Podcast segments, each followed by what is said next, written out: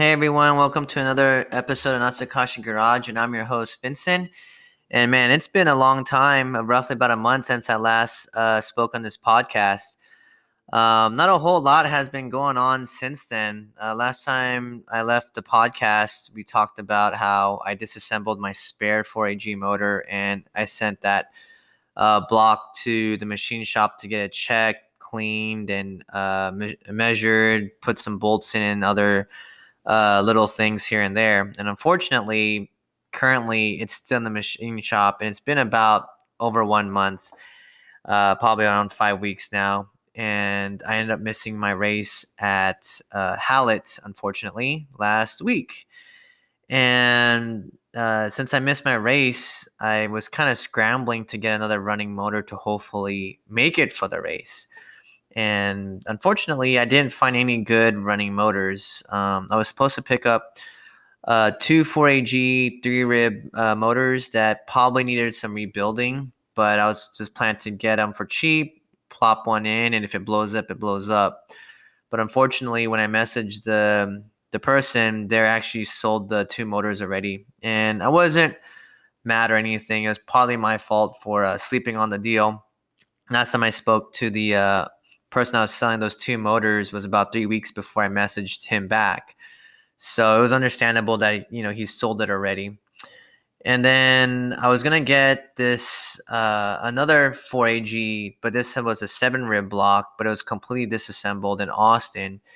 But I decided not to do it because I'll be back at square one again or square zero, where I still had to take the machine shop, get it decked, honed, machined, all that good mess still. And since the machine shop is taking a little bit longer than expected, I wouldn't be surprised if this second block that's disassembled take longer too. So I didn't want to risk that or take that chance. And then before my race in Hallett, maybe a week before, on Facebook Marketplace, someone tagged me for this uh, complete 4AG three rib, and um, it was you know a pretty good deal for the price. It was it was cheap for 400 bucks and it was completely assembled 4AG hasn't been cracked open or anything like that. And I took the drive uh, to North Houston to check it out. And um, unfortunately when I turned the crank by hand it was super hard to turn.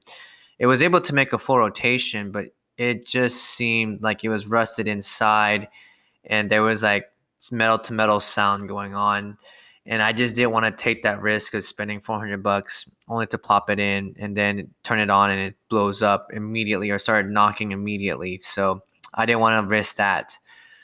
So I ended up thinking maybe I can use the money that I was going to buy for another motor to rent uh, my friend's Miata and race in Hallett and do spec Miata. And I was really contemplating that because I do love racing a lot and I love wheel to wheel racing. But I thought long and hard, and I figured I should probably use that money for a running spare motor so I can plop that in. And while the other motor that I have is in the machine shop, at least I'll have a running motor. Then I'll reassemble my spare good motor after it's done from the machine shop. And then at that time, I'll have a backup motor just in case, you know, my second motor blows up. So um, I was in a group chat uh, in an 886 group chat where one of my friends, uh, his name is Rick, he pulled out his 4AG motor a couple months ago in order to do a beam swap. And I messaged him a couple weeks, hey, like, you know, just kind of joking about if he wanted to sell his uh, 4AG motor. And he actually gave me a really good price that I couldn't refuse. And the only problem was, was that he lives in North Carolina and I live in Texas. So the drive was gonna be a long drive. On top of that, you know, I'm gonna have to spend money on gas. And right now, gas prices are kind of going up. They're just creeping up to um, you know almost three dollars a gallon here in Texas. So you know, driving the Land Cruiser, I'm gonna get 12 mpg at the most. Uh, she's a thirsty girl, but super reliable. So, and I can't drive the Tesla there because I can't fit a motor inside my Model 3, unfortunately. There's just no way it would fit. So that was definitely out of the question. So, um, yeah, I had to like kind of contemplate was it worth me driving up to North Carolina to pick up this motor? Well, to kind of sweeten the deal, I also had to pick up a SR20 motor inner transmission for a guy in in Texas, and he was going to pay me gas money to pick up the motor in North Carolina too. So that kind of tempting deal, you know, made me do the drive all the way up to North Carolina. And it is roughly about a 17 hour drive to North Carolina from my house. And I made the trip last weekend, which was supposed to be my race weekend. Thankfully, at my job, I was able to get uh, not just the four days I requested off, but pretty much a whole week off.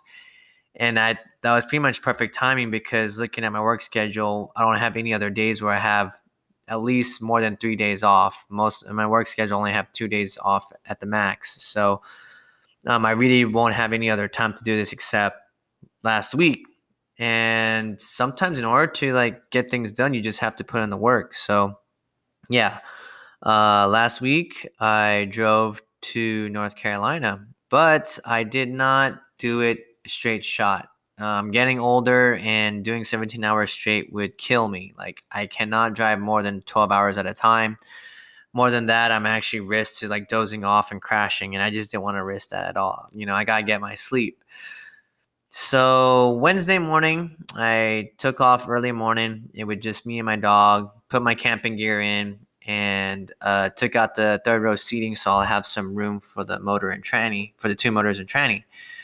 And um, I recently did some upgrades to my camping setup, but I'll talk about that in another episode, uh, more specific to like how I camp and stuff. But anyways yeah, so I loaded up everything and I drove all the way to Talladega National Forest, which is in Alabama. And that's about a 12 hour drive. So it took most of my driving out, which is great. So I don't have to drive us further on day two. But when I arrived to Talladega National Forest, it was getting dark. And considering it was a weekday and there wasn't going to be any campers at the campsite or at, at where I was going to camp at and which is cool cool because you know you, you don't get the noise you don't get other people you can be secluded and and it's all totally free which is great and when i arrived at camp it was starting to get dark and um, i couldn't help think of like scary things just because honestly i hate scary movies but i also am intrigued about them too so sometimes i scare myself and i hate doing that but yeah, that's just me. So I started getting scared a bit, being alone in the woods. Of course, I had my dog Lambo with me, but like no other human being except me for possibly miles and miles out. So um, yeah, then I started thinking about getting scared and stuff. But then I was like, you know what? Let's play some podcasts and some music. And podcasts definitely does make the time go by fast, and it does make you feel like there's also someone else that's with you too. So um, that kind of calmed my nerves. And Lambo was pretty calm and chill. Like he wasn't hyper alert or nervous or paranoid. So that gave me more uh, calmness too. So I was glad that you know I had my dog Lambo with me and I wasn't totally 100% alone. So I set up my tent. It was completely dark already, and I had my head flashlight. But I did turn on my tent LED lights on too, just because um, I do like light and I also bought some new light upgrades too for the Land Cruiser, so it definitely shined my camp area pretty well.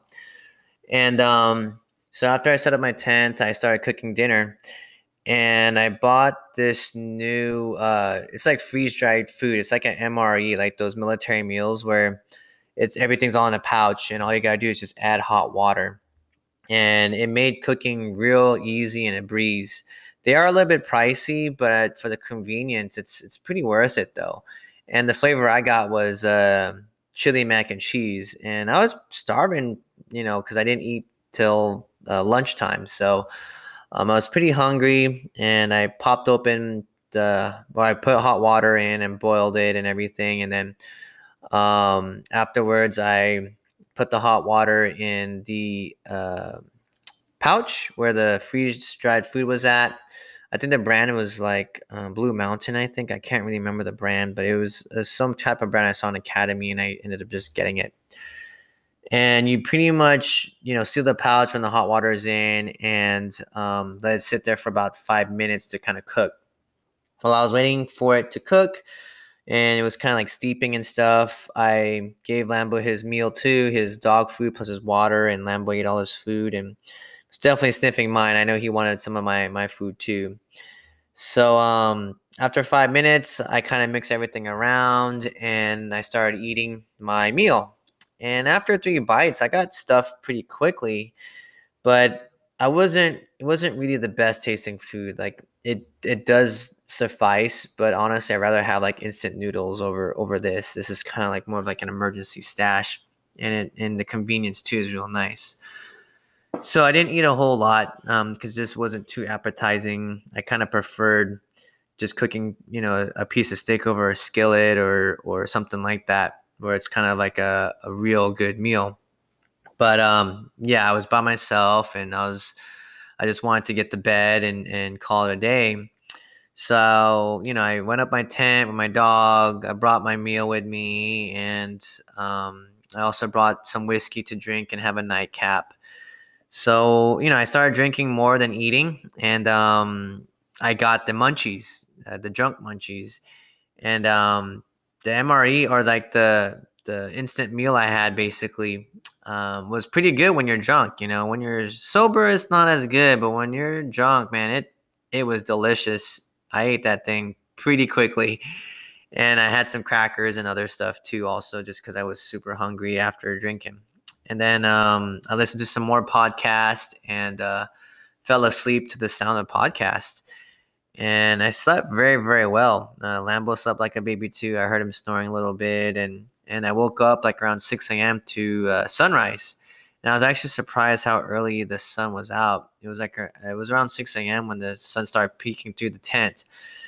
And um, it kind of made sense though, because you're on the east side, so the sun you know rises there first. So makes sense why it kind of rises a little bit earlier than than in Texas. And I woke up, you know, I brushed my teeth, I ate some breakfast, and then I packed up everything. And all that was like under an hour. And um, headed straight to North Carolina. The drive was about eight hours long. And along the drive, it started getting super soggy and wet. I felt like the rains that we had in Houston that that was raining straight for the past two weeks came with me to this trip. And by the time I got to uh, Rick's house in North Carolina, it was pouring super, super, super duper hard. So, um, yeah, uh, luckily I was able to cross through some of the flooded crossings and stuff and, and make it just fine. And Rick was nice enough to give me some East Side uh, style barbecue, which is a little bit different style than Texas barbecue. And I do like the East Side barbecue. It was it was a different take on how they do barbecue. It was pretty cool to kind of experience that. And very tasty and and a new style that you know I don't mind eating. And um, you know we talked a bit, chat about cars and other stuff, and then we loaded up my transmission or my friend's or this other person's transmission plus the SR20 motor in, and then they and then we loaded up uh, my 4AG motor, and um, yeah, I, I was pretty surprised how much room you got in the Land Cruiser. I was able to fit two motors and a transmission, plus my camp gear and food, and my clothes, plus Lambo stuff. I mean, that's impressive. And um, I didn't have to bring a trailer or nothing. So um, yeah, that was that was really good. And speaking of trailers too, by the way, when I was in uh, Ala- uh, Alabama and the Talladega National Forest, when I was leaving my campsite, my GPS took me to a trail. And I, I always look at the trails before I, I leave my house or anything like that when I prep things. And that trail it took me to, I knew that it wasn't really well developed, but it said it was two miles only. So I was like, oh, that's not too bad. It's probably a shortcut. So I drove up maybe a mile and a half into the trail and it got super sketchy. It just all of a sudden just dead end and no tracks or nothing whatsoever. And it was a tight fit inside the forest. And I knew that if I brought my trailer, I would have been screwed. I would have had to probably reverse a mile and a half with the trailer going down a super steep incline. So, yeah, anyways, that was an adventure there in Alabama. But uh, thankfully, I didn't bring a trailer. Land Cruiser was big enough to hold everything I needed to hold.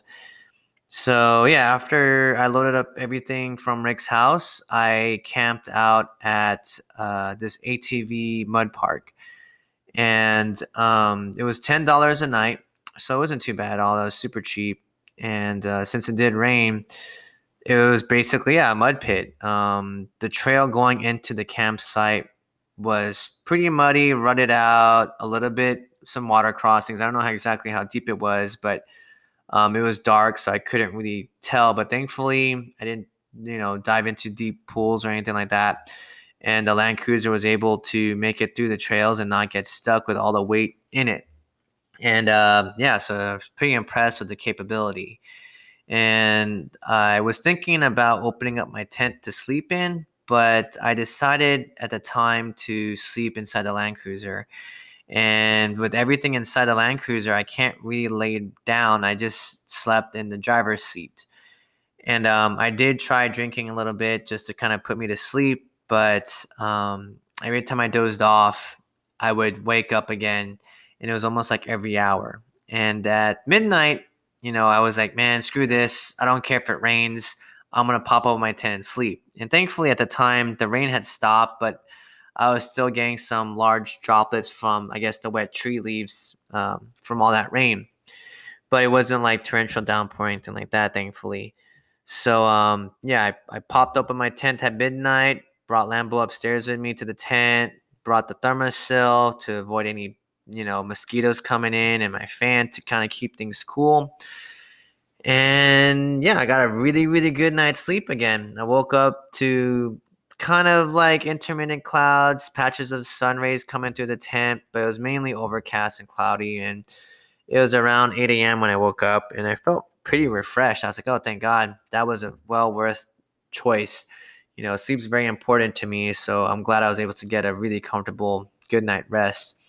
And, um, and I packed up everything. And as soon as I started folding my hardtop tent, it started raining hard again, and so I got very very lucky too. Um, it was like kind of meant to be. As soon as I packed everything up, it started to rain hard. So um, I drove all the way to North Carolina to meet up with my friend Deba. Uh, he offered me a place to stay, and it was already day three, so I haven't showered yet. So I needed to definitely get a shower and, and um, yeah, so thankfully I was able to uh, sleep at his apartment. You know, we chilled a bit, ate, ate out, drank a bit, and then um, yeah, we I went to bed. And uh, the next day, I woke up at 5 a.m. and got ready for my drive all the way to Houston, which was about 12 hours. And um, drive to Houston wasn't too bad, pretty worry free. Got home by 5 p.m. and I didn't unload anything. I was just wanted to go eat and then sleep and um, that's what I pretty much did on day four. And thankfully, uh, I had was off for the next three days. So uh, when I arrived, it was when I arrived back home. It was already Saturday. Then Sunday came around. I unloaded the motors and the transmission at the warehouse, and um, I was gonna work on it more, trying to transfer the parts from my blown big port to the new big port that I got. But um, Unfortunately, I got caught up with other things. I couldn't work on it that day. But on Monday came, I pretty much uh, work on the motor half a day, transferred all my parts, and she's pretty much ready to go to be put in the inside the 8.6. But I have one more step, which is um, putting the gaskets in for the cooling system.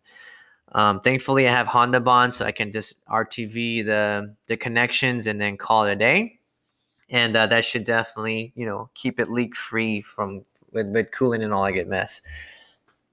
So uh, yeah um, i haven't done that yet unfortunately but uh, i am off on friday so i'm hoping uh, i'll be able to you know seal up my cooling system and then plop the motor and tranny inside plug everything together and hopefully first crank she starts right up. Um, if she does start right up on friday uh, that would be very very awesome and um, pretty much set me up for my race at COTA. Um, I will do some more mods to help with the oiling issue or the oil starvation issue that you know blew up my first motor. But I'll just take it one step at a time. And right now, my main goal is to pop the motor inside the 8.6 and get her running. So that's my next step.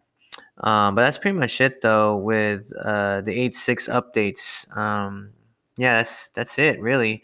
Uh, hopefully, I'll be able to update this uh, podcast more frequently. Uh, hopefully, I'll be able to make it to my race at Circuit de Americas in July and maybe win a trophy or something.